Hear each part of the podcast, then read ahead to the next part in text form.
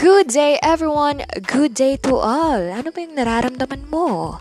Okay ka lang ba? Gusto mo na ba ng kachika? Nandito lang ako, ang yung kachika. DJ Kim. I hope na okay kayong lahat mga chika babies.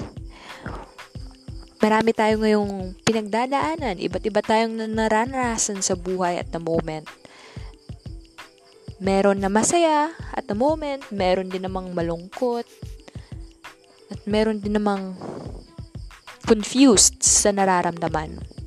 But today, ang pag-uusapan natin is about overthinking. Ikaw ba, siguro naranasan mo rin yung mag-overthink. Ikaw, kailan ka last na na-experience mo mag-overthink? Matagal na ba? Kahapon lang ba?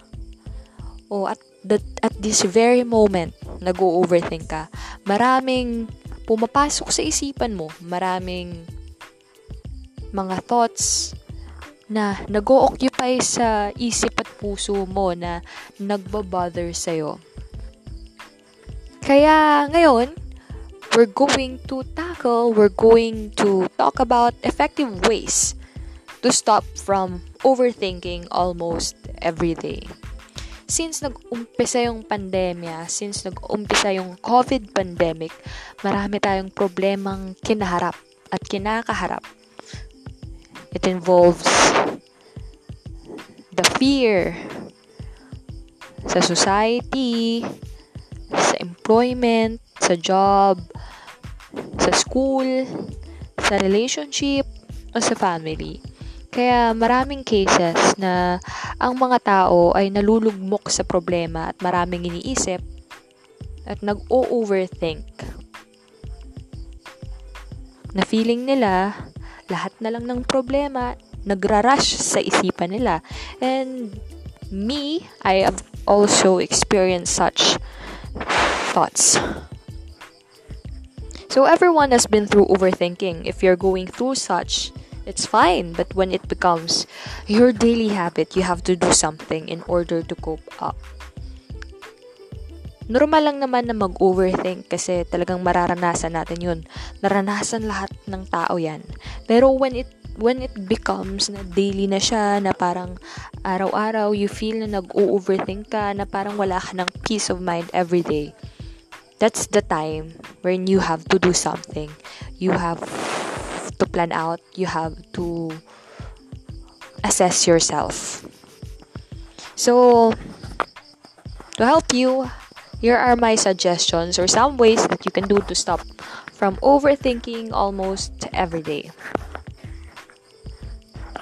Number one, do not falsify your emotions.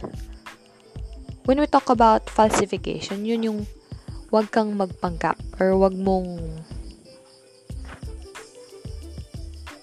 itangge yung emotions mo. When you're sad, allow yourself to be sad. When you're happy, it's your time to laugh and smile genuinely. Maraming nag-overthink kasi nga hindi nila malabas ng buo yung tunay nilang nararamdaman.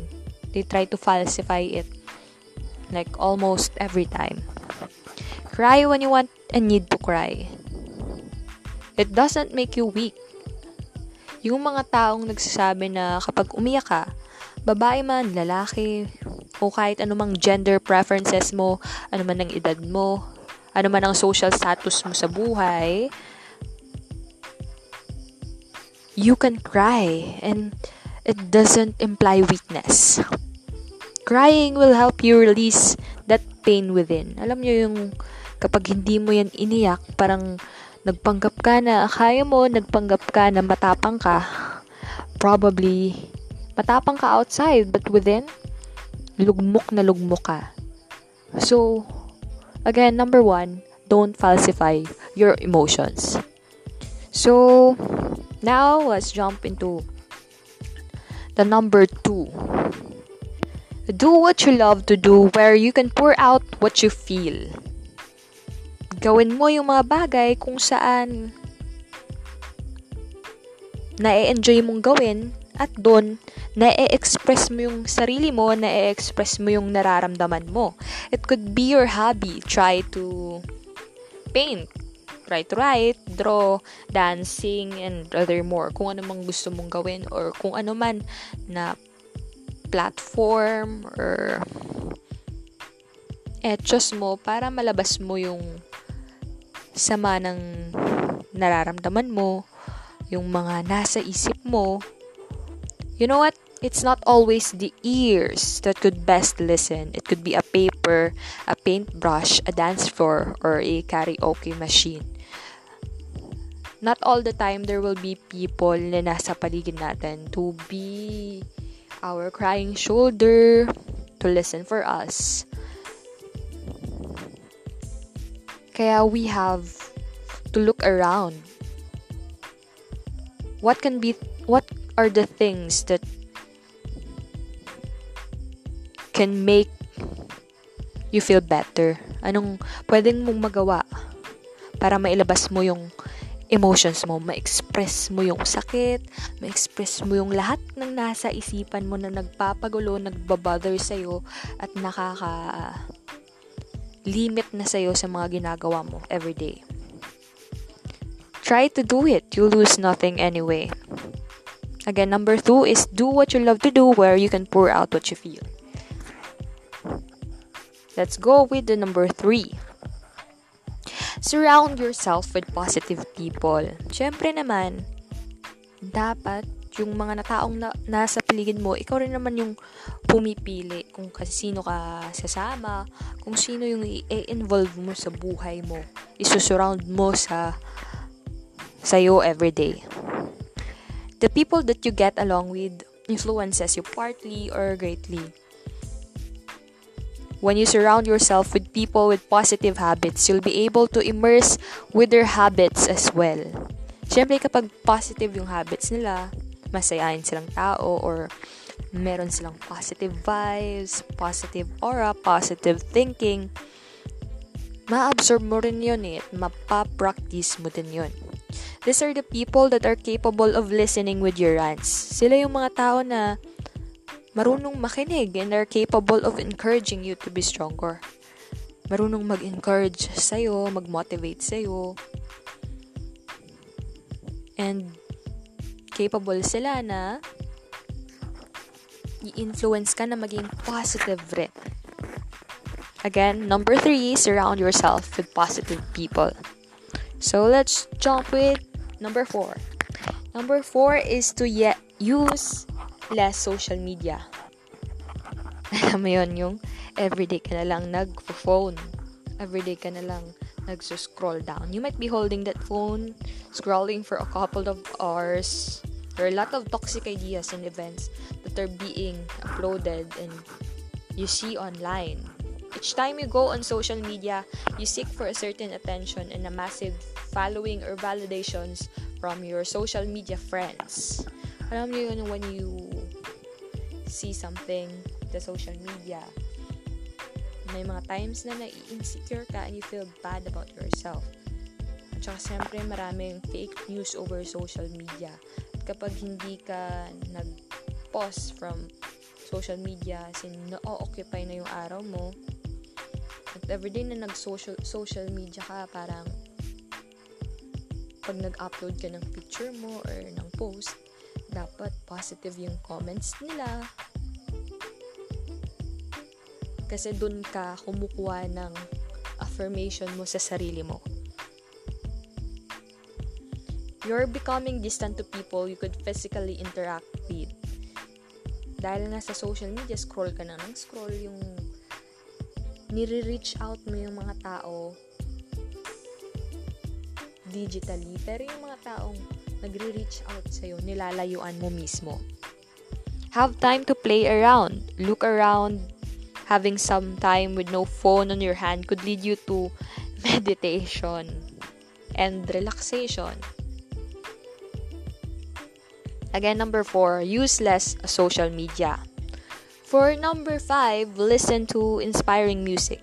From the word itself, let be inspired with music. Marami sa atin ang music lovers. Meron tayong mga kwento na na-express sa mga kanta na napapakinggan natin. whether it's pop, R&B, rock, country, or any genre. Makes you feel lighter. Tsaka when it's sad song na nakaka-relate ka, makes you cry. And through crying, dahil dun sa kantang yun, you pour out what you feel. Mararamdaman mo na may karamay ka. Number 6. Set a particular time of the day where you will release all your stresses out. Set some time to scream your heart out, to speak to someone your rants, to talk to yourself in front of the mirror. Set ka ng time. For example,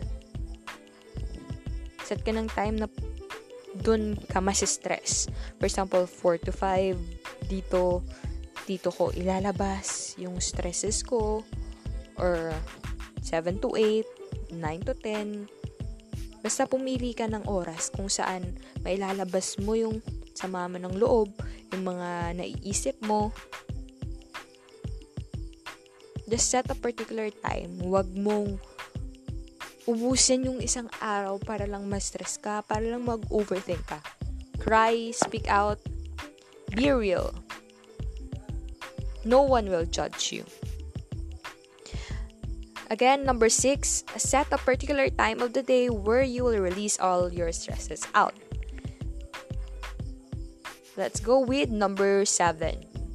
Be kind to yourself. Be kind to yourself. Recognize your accomplishments. Marami sa atin yung nakikita lang natin is yung mga mali natin sa sarili. Yung mga little accomplishments, hindi natin nakikita. Lagi nating naiisip na naging unproductive ako, ganun. Believe in you. Tell yourself good things about you. Understand that as long as you're alive, there is always room to grow, to be better, and a room to be happy, to be happier. Again, number seven is be kind to yourself. Let's proceed to the last and the most effective way to stop from overthinking almost every day. Number eight is to pray. It's always God. Connect with God and tell Him all your worries. He cares for you, loves you. God will lead you to the best destination. Your path might be rough at the moment, but you'll certainly overcome it. Every one of us, or each one of us, has certain challenges na nararanasan at the moment when you feel down. But God is always there. Don't say that no one will be able to care for you. No one